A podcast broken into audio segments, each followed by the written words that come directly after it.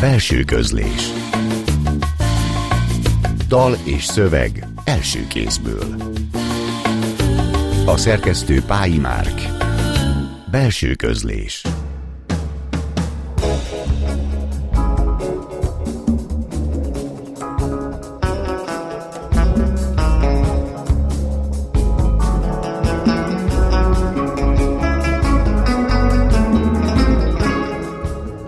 különleges könyvtár, ahova belépünk, évtizedek óta gazdagodó a gimnáziumi évektől kezdve, amelybe olykor random kerültek be kötetek, mert talán felkeltették a figyelmet, mert azt sugalták, hogy vigyél haza. Kicsit olyan, mint amikor az ember költözködéskor csomagolni kezdi a könyveit, se hogy pakolja, bele-bele olvas, eszébe jutnak az első olvasási élmények, de számos új réteg is került rájuk azóta, és vannak, amelyek hossza és amelyek állnak, várva az időt, hogy ideálisak legyenek az olvasásra. Egy különleges személyes eszékötet, amelybe beszivárognak meghatározó tanárok, felvillannak évek, évtizedek, például a mozgó világügy, meg újraolvasásra, újragondolásra kedvet adó könyvek. Olykor a hívószó nem a mű, az néha csak egy apropó. Beszélne ennyi minden másról, és persze eljutni ától B-ig és az összekötő szálak, a humor Karinti nevetés univerzumától két humoráig, meg a hiányok. Szóval megpróbálunk eljutni ától a B-ig és vissza Beck András esztétával. Tartsanak velünk, én Marton Éva vagyok.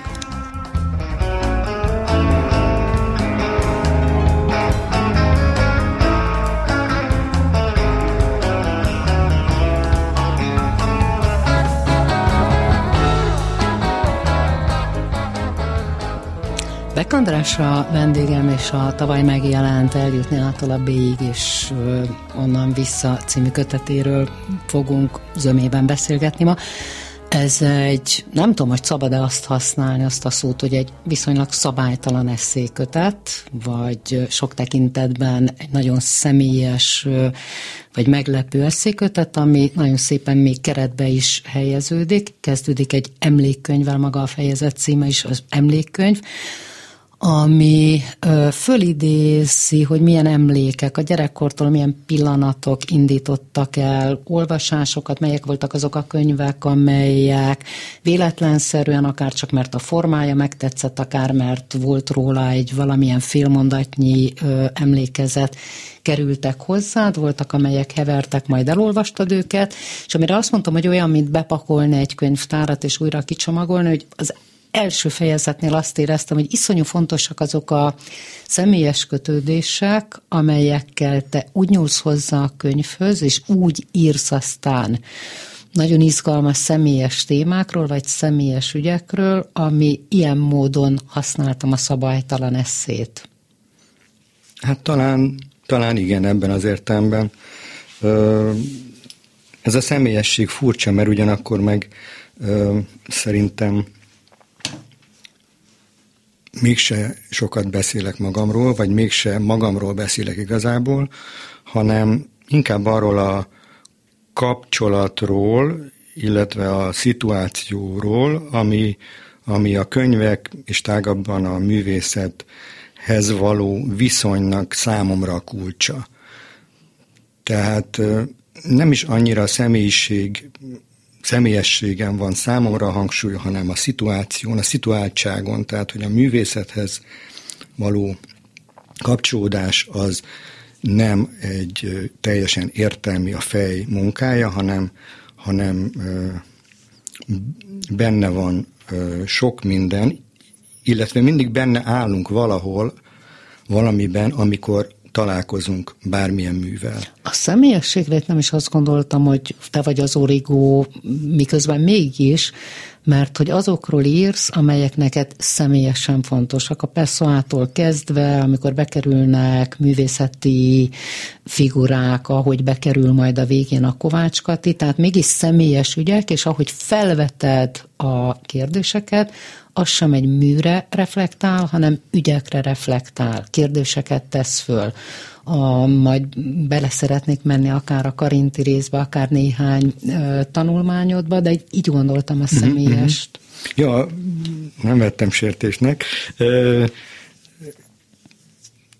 Igen, amit mondasz, az nagyon igaz. A műveknél, hogy úgy mondjam, egy ideje jobban érdekel maga az, hogy mi a, a, a művészet, hogyan, uh, mi a fene az, és hogy mit, mit csinálunk vele, és mit csinál velünk.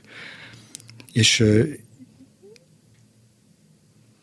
Hát ez egy, ez egy folyton újra és újra tesztelendő és próbára ö, ö, tevésre kerülő kérdés, és mindig új szituációban, mindig új szempontokból, mindig új kérdéscsomaggal a hátán kerül elő ez a Hát e tekintetben izgalmasak azok a szerzők, akikről beszélsz, mert van egy gyerekkori emlékezet akár, aztán van egy későbbi olvasat, tehát hogy újra le vannak hántva bizonyos rétegek.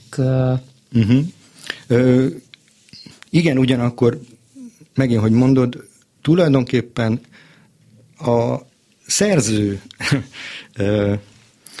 tehát nekem nem is annyira művel van személyes kapcsolatom, hanem aki fontossá válik nekem, az figurává válik, font, figuraként válik fontossá nekem. Hát ezért lehet az a címe ennek a kötetnek, hogy ától ö, B-ig, hiszen ez egy konkrét műcímet vettél át, uh-huh. és ott az A meg a B az a barátai. És akkor azt gondolom, hogy egy picit, amikor szimbólumként uh-huh. is mhm. kezelem ezt a címet, akkor lehet, hogy az A-tól B-ig eljutni, az nem, az, az nem csak egy benne foglaltatott eszére utal, uh-huh. hanem utalhat arra, hogy, hogy, hogy ez az A-tól B, ez a, a hozzád fűződő, uh-huh. kik azok a barátok, kik azok uh-huh. a fontos személyek, uh-huh. kik azok, akiket ebből a hatalmas irodalomból merítesz. Uh-huh.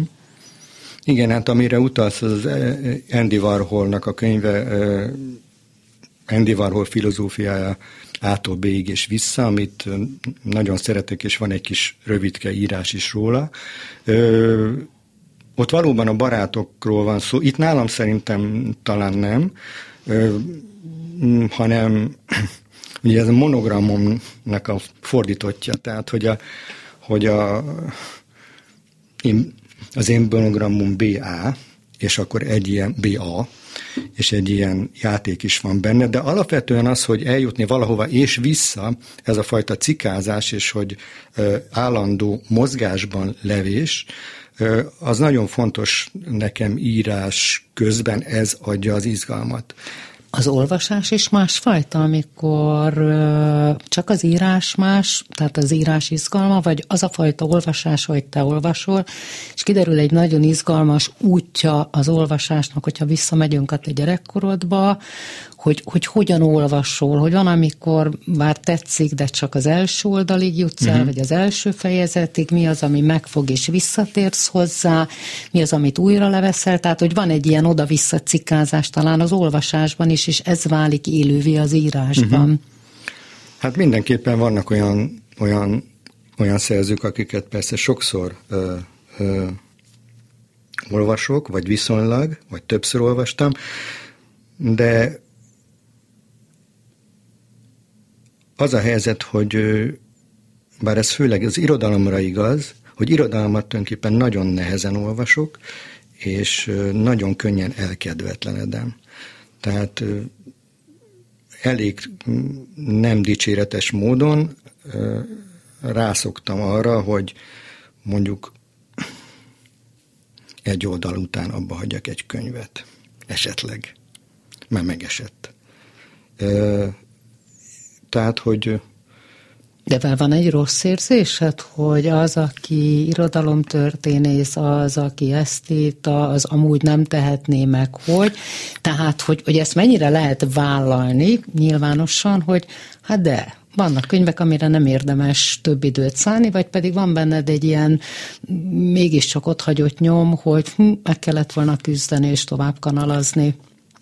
Hát igen, az a helyzet, hogy én kívülállónak érzem magam, és szerintem az is vagyok, ebben az értelemben mindenképpen, hogy nem ö, ö, üzemszerűen dolgozom. Na de ez egy hihetetlen szabadság. Igen. Tehát, hogy Igen. azt gondolom, hogy ha valaki vállaltan meri azt mondani, hogy kívülálló, és ez izgalmas, hogy mit jelent az outsiderség uh-huh. ez esetben, miközben ebben foglalkozol, az, azt gondolom, hogy megadja annak a szabadságát, hogy az eszétől is el lehet úgy térni, ahogy te uh-huh. eltérsz. És kérdezem is, hogy mi az eszé, amikor te, amikor a egy szép irodalom és az eszé határán mozogsz, amikor uh-huh. olyan izgalmas uh-huh. módon íródnak ezek az eszék. Ö,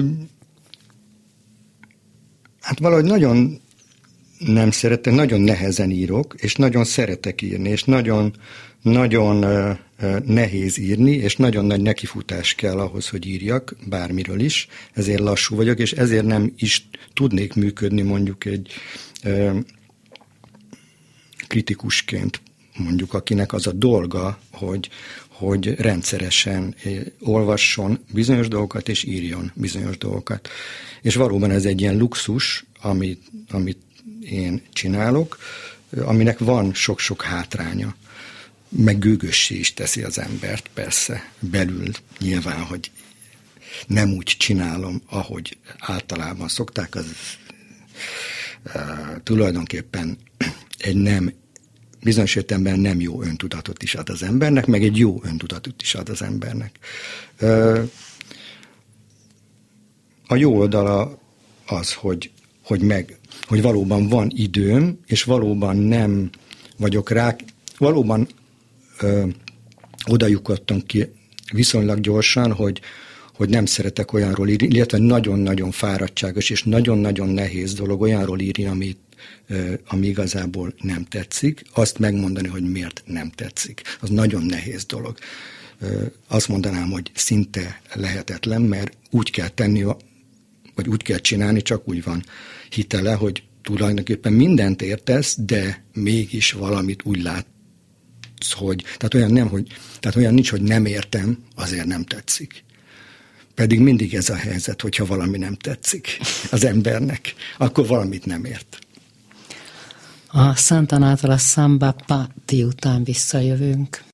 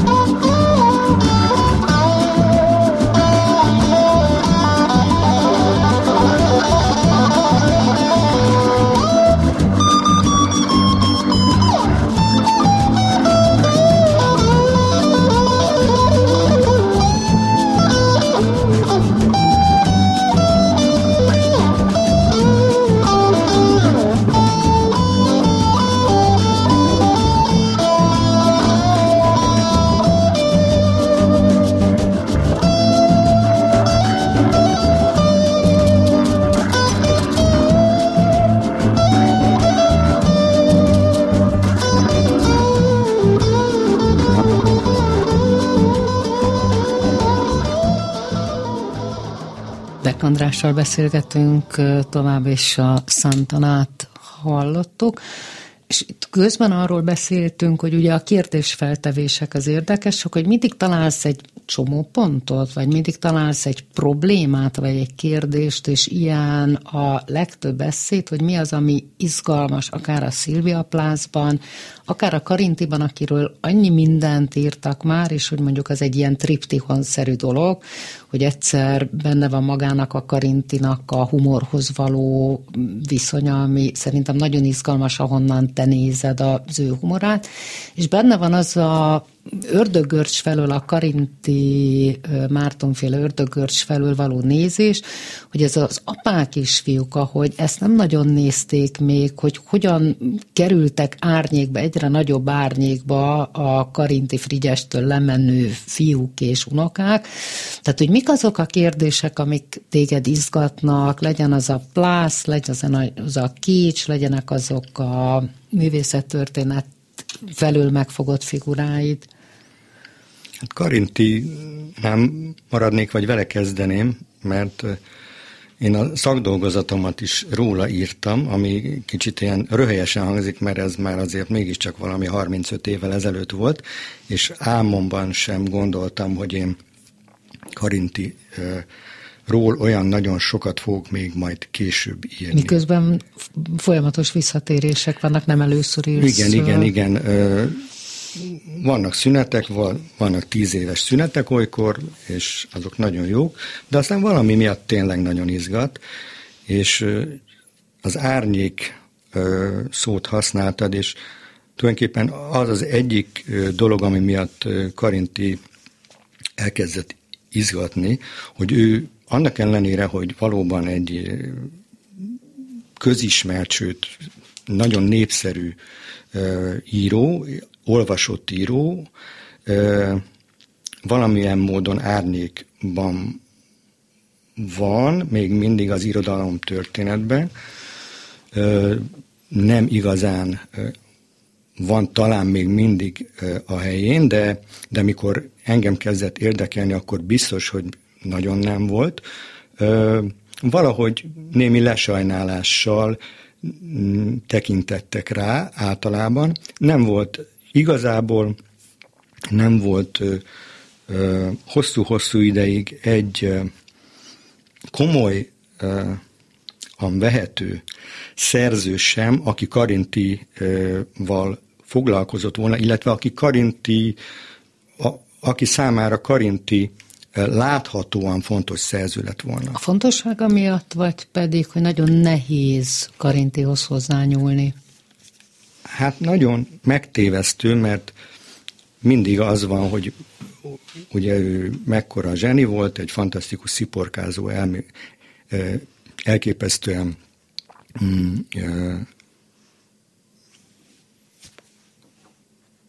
szellemes és okos ember, aki a, mégis sem futotta ki igazából, ami benne volt. Tehát egy ilyen, ugye ez egy nagyon mm, visszatérő fordulat vagy közhely, hogy egy, egy be nem váltott lehetőség lenne Karinti, aki nem írta meg igazából azokat a műveket, hanem szétforgácsolta magát, ez a szó, ami az előbb nem jutott eszembe, most igen, tehát szétforgácsolta magát, rengeteget írt, pénzért,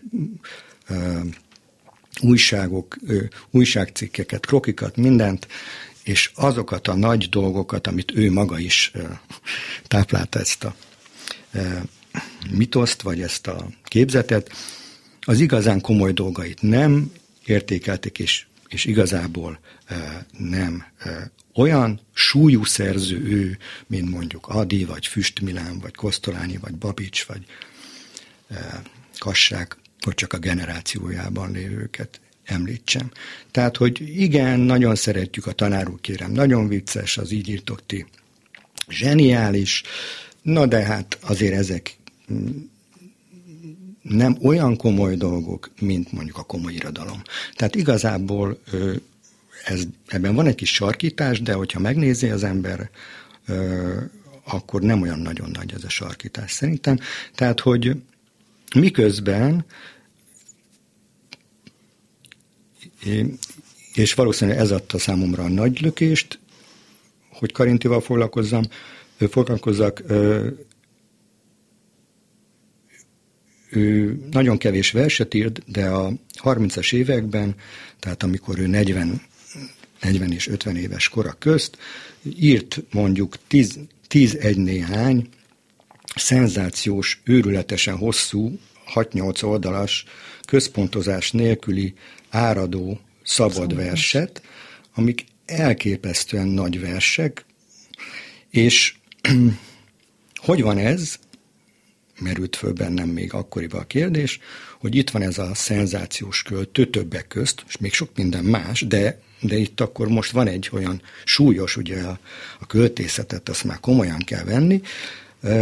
Itt van egy, egy, egy, egy nagyon, nagyon komoly életmű, még hogyha nem is túl hosszú, de hát kit érdekel, hogyha valaki három nagy verset írt, akkor az már elég. Adi se írt olyan nagyon sokat. És hogy van az, hogy mégis ennek nincs igazán nyoma az irodalom történetben? Sőt, az irodalmi köztudatban sem. Hát mert lehet, hogy abba a kánonba, amit mindig gyártanak, abba a kánonba az nem fért bele. Egyáltalán Karintit a versek felől nagyon ritkán szokták nézni, van egy-két verse, amit mindig idéznek, hát ez igen, Karinti, sajnos, miközben... Sajnos nem a, igen, sajnos a, a ugye az előszót szokták idézni, ami hát korán sem a nagy versei közé tartozik, ugye nem mondhatom el senkinek, elmondom hát mindenkinek. Nem, nem erre gondolok, hanem Azért van, mondom, hogy, más rossz. Színek. Igen, igen. De igazából valóban, és pontosan ez, a, a, ami igazából nem hagy nyugodni, hogy hát ez, ez rosszul hangzik, hanem ami miatt változatlanul nagyon érdekes, hogy a Karinti mint író figura tulajdonképpen nagyon rendhagyó. Nem abban az értelemben, ahogy szokták mondani, hogy, hogy mennyire sziporkázó, zseniális, stb., hanem abban az értelemben, hogy, hogy az a fajta gondolkodás és attitűd, ami az írókat és a művészeket mondjuk azt így sommásan, hogy jellemzi, az Karintira nem annyira. Tehát, hogy a, a komoly ember öntudata a, Hiányzik belőle, abszolút belőle. hiányzik. Tekintély, et, et, jó, de ettől lesz szerethető emberként is, és talán itt jutunk Igen. el a te lény, köteted lényeigig, hogy egyszer a hiány, tehát hogy azok a hiányok, amik nem történtek meg az irodalom történetben, a kutatásban és a többi, és a többi, tehát ezek egyszer középpontjában vannak. A másik pedig, hogy ezek az emberi vonások mennyire fontosak, amikor te valakihez hozzányúlsz.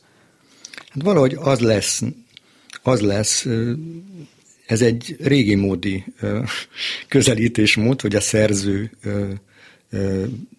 figurája felől közelíteni, de, de én valahogy azért nem mondom, hogy mindig ide jutok, mert például Ottli Gézánnál nem. Az más, igen, de az máshonnan is indul. Ide. Igen. De, de sok embernél, Kovács Katinál, Neményi Erzsébetnél, akiről semmit se tudok, és senki se tud semmit, vagy Karintinál, nagyon fontos számomra a, az az elképzelt figura, akit én magamnak megalkotok, vagy megcsinálok. Bocsánat, megváltoztatható az a kánon, amiben mi belenőttünk. Tehát, hogy fölnőttünk Mind. egy irodalomtörténeten, és megváltoztatható-e az a kánon, amiben a karintit úgy gondoljuk, ahogy, vagy pedig egy-egy ilyen könyv valamennyire tud változtatni, vagy megváltoztatható, nem, nem arról van szó, hogy én, én vagyok ennek a motorja feltétlenül, de állandóan változik a kánon, és ö, például nagy ö,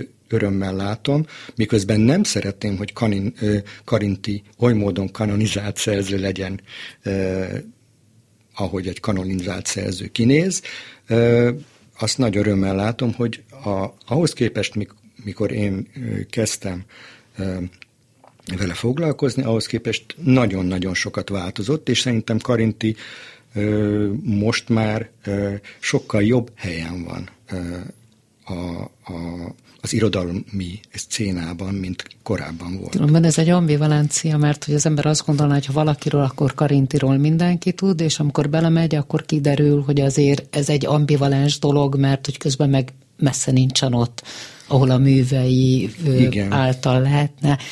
És akkor jöjjön egy másik kedvenc, Cage, John Cage-től a Suit for the Piano.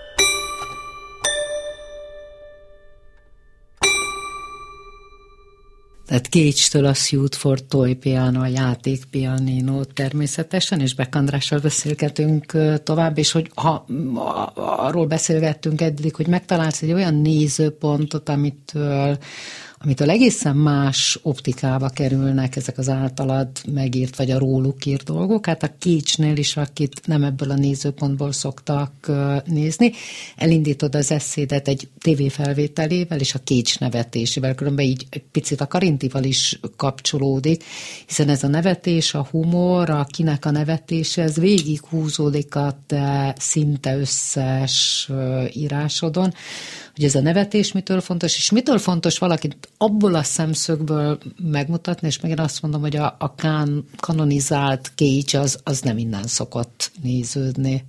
És akkor kiderül, hogy van egy ilyen nagyon játékos, ha kell, te a bócót használtad, de hogy, hogy, hogy, hogy bele tud állni a játékokba. Uh-huh. Ö, hát amiről most említést tettél, az, a, az egy tévéfelvétel, ami a YouTube-on el is érhető, Water Walk címmel, és ez 60, 61-ben volt, azt hiszem, és John Cage, aki ugye az avantgárd zene, és nem csak az avantgárd, tehát nem csak a zene, hanem az avantgárd művészet, a 60-as, 50-es, 60-as, 70-es években avantgárd művészet egyik legnagyobb hatású figurája, akinek a, a köpenyéből nagyon sok képzőművész és performance művész és előadó, és nem tudom mi, bújt ki, írók is akár. Paul Oster például a, ebben a nagy, nagy könyvében, a 4-3-2-1-ben három oldalt szán a, a csend kötetre, hogy ez mekkora hatással volt rá. Tehát, hogy egy ilyen alapvetően ugye a, a, a, a modern művészetnek egy ilyen kulcsfigurája, az elmegy egy tévéműsorba, amerikai tévéműsorba 1960-61-ben, aminek az a cím, hogy van egy titkom. És olyan figurák, ilyen különcök szoktak oda bejárni, vagy nem bejárni, hanem meghívást kapni, akik mm, valamiért érdekesek, kaktuszgyűjtők, nem tudom, bicikli háromszor körbe mentek a világon, stb. Ilyen kikül, különc, érdekes figurák. Versenyzőnek is hívja a, a műsorvezető, következő versenyzőnk, és bejelenti John Cage. És ő ott előad egy darabot, ami egy ilyen performance igazából, ilyen színházi előadás, ha úgy tetszik. Mindenféle különös hangszereket használ, és tulajdonképpen ezért kerül be így a műsorba, mert egy olyan zeneszerző, aki gumikacsával, locsolókannával, kuktával és rádióval, mint hangszerrel dolgozik, tehát neki ez a titka. Tehát egy egész más közegbe áll bele, ezt egyébként csak egyszer csinálta meg életébe, illetve volt ennek egy előzménye, de most az nem érdekes. Tehát nem arról volt szó, van szó, hogy akkor ő elkezdett a tévébe járni, és ilyen showman Világos, ez egyszeri, de... Ez egy egyszeri, viszont nagyon hangsúlyos dolog, és nagyon különös.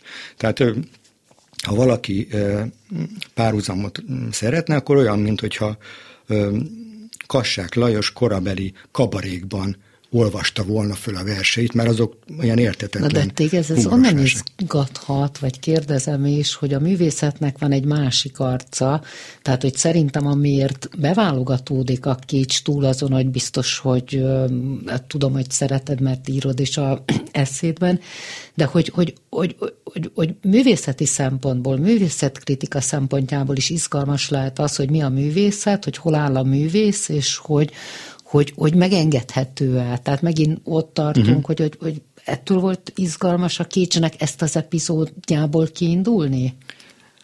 Hát nagyon különleges. Tehát engem nagyon ö, meg tud fogni, hogyha ö, ha valamit különlegesnek gondolok.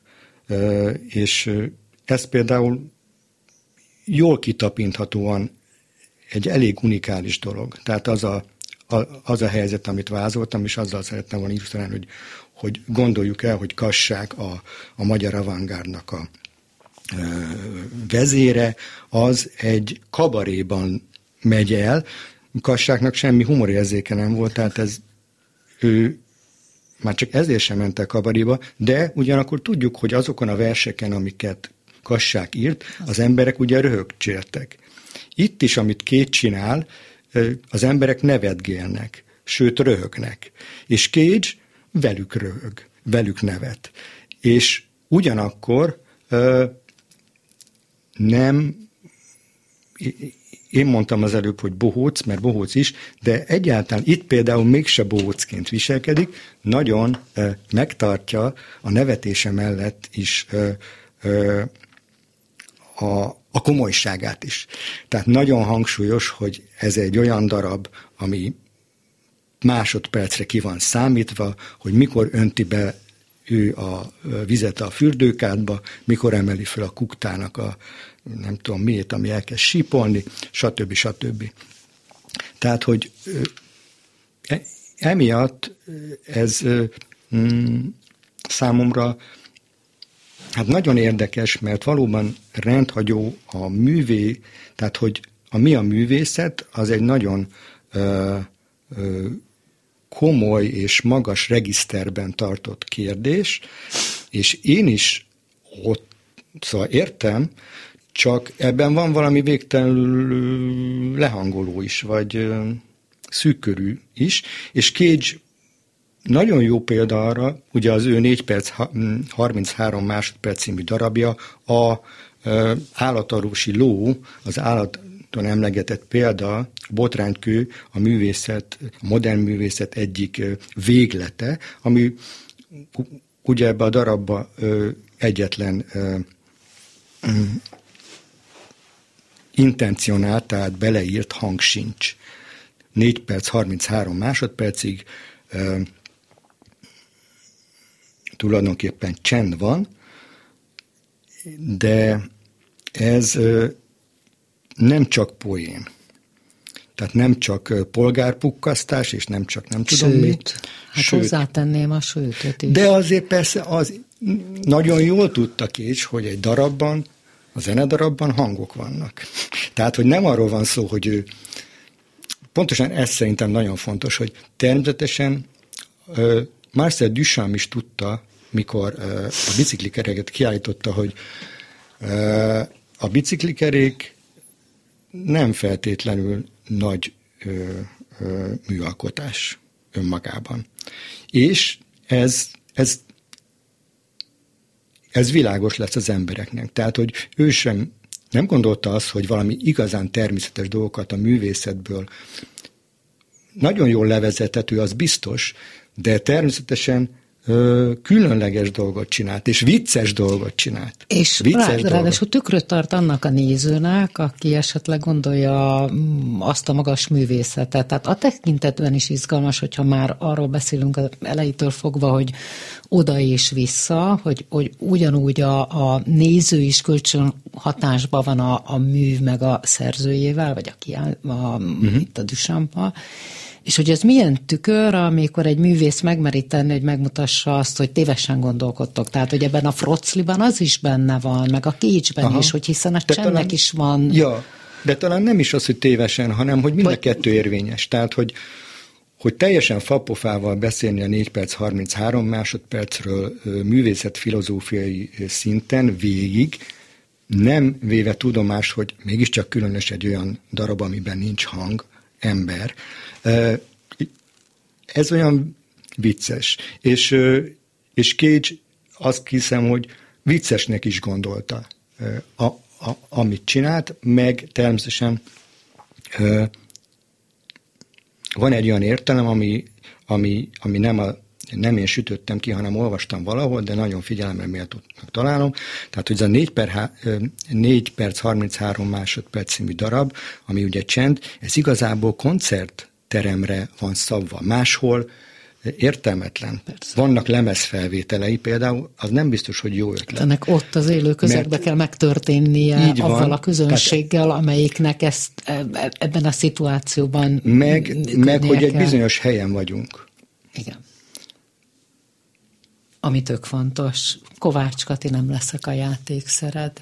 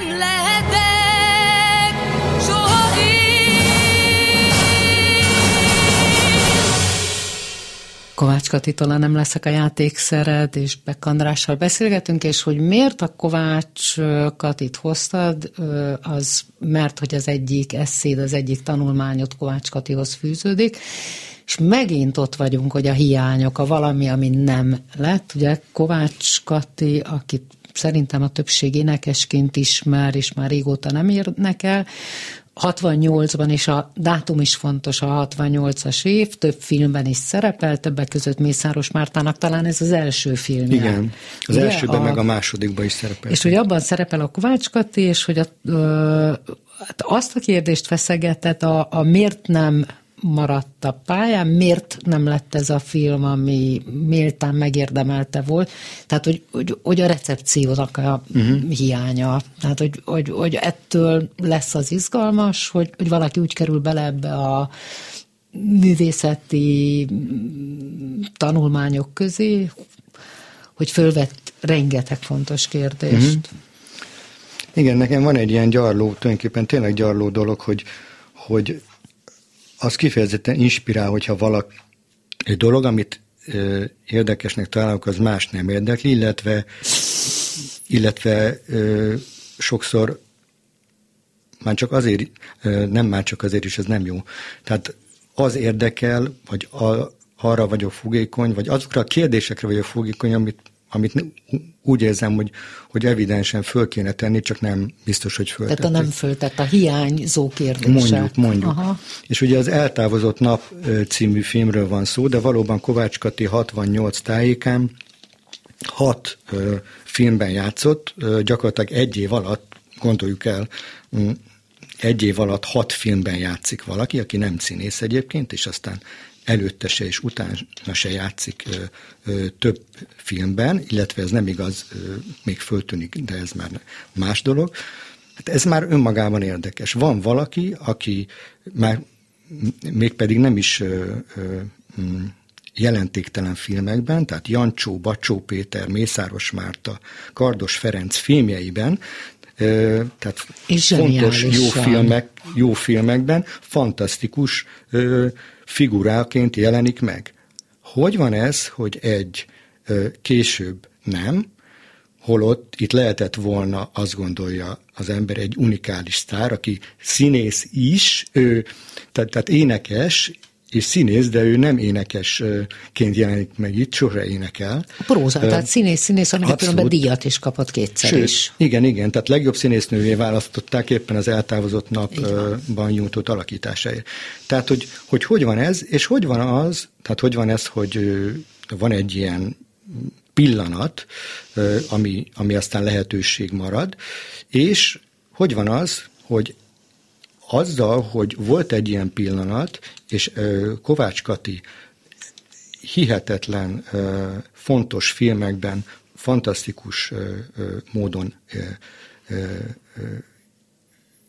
van jelen, mi az oka annak, hogy például egy konkrét, mondjak, hogy Mészáros Mártának erről a filmjéről tudtommal tanulmányt 50 év alatt nem írtak. Miközben, Miközben a azért sok mindenről. Mártának a sok filmjéről írtak. Igen, a későbbi filmjei mm. sokáig nem. Tehát a 70-es évek közepén, amikor ö, ö, sőt a 70-es évek végén kezdett ő igazából hát talán a lenni. A napló, igen, a napló gyermekeimnek, stb. Így van a Igazából az első tíz évben a nagyon hangsúlyosan nő problematikájú filmjeiben, és azt mondanám, hogy feminista nézőpontú filmjeiben, filmjei azok gyakorlatilag elsüllyedtek a hát magyar zavarba ejtették az akkori... Nem tudom, hogy miért. Én próbálom, próbálom megnézni, hogy mit írtak erről akkoriban, erről az eltávozott napról. És ö, ö,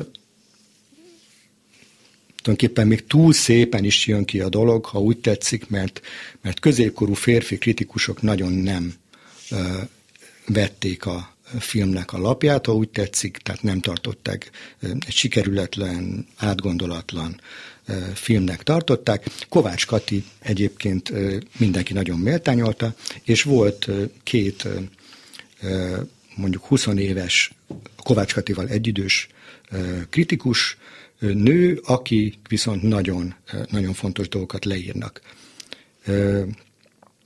Már akkor. És hát ez mondom túl szép, ahhoz, hogy igaz legyen, hogy ennyire nemileg kódolt lenne ez a helyzet. Már úgy értem, hogy az, hogy, hogy végül is elsüllyedt aztán ez a film, mondhatjuk, bár mostanában ennek is jelei vannak, hogy kezdik előre, elővenni, de, de Kovács Katiról se írtak, mint filmszínészről. 50 év alatt erről a filmről se írtak, ez engem mindig inspirál. És ilyen elsüllyedt dolgok vannak még abban a kötetben, amiről most És valószínűleg el is süllyednek továbbra is. Hát, vagy nem, tehát, hogy a Neményi Erzsébet, aki a nyugatkora, és hogy mindössze 29 évet élt talán. Sőt, 26-ot csak, vagy mint Sőt, 26-ot, és hogy az elsüllyedésből ezek fontosak, hogy a, a nem engedni elsüllyedni, vagy ha elsüllyedtek, akkor egy picit felszére hozni? Nem misszió ez, hanem egyszerűen el kell érde, elkezd érdekelni, mondjuk a Neményi Erzsébet, aki tényleg 1908-ban halt meg, 26 évesen, csak, csak rábukkantam egy kötetére, amit a férje adott ki gyakorlatilag a halála után. Ő egy újságíró volt, és, és úgy aztán valamikor elkezdtem olvasni, és megint csak meglepődtem, hogy hoppá, ez nem akárki, hanem egy nagyon formátumos, történetesen újságíró, aki ráadásul nagyon tudatosan újságíró, tehát nem, mm, tehát hogy úgy mondjam, választott terepe az újságírás. Eljutni ától B-ig és vissza. Beck András volt a vendégem, és elképesztően izgalmas történetek, egy picit más nézőpontból, ahonnan megszoktunk. Nagyon köszönöm neked, hogy itt voltál. É, hoztad a zenéket, a hangmester Csorba László nevében is megköszönöm figyelmüket, további szép estét kívánok, Marta névát hallották. Belső közlés. Dal és szöveg első kézből. A szerkesztő Pályi Márk. Belső közlés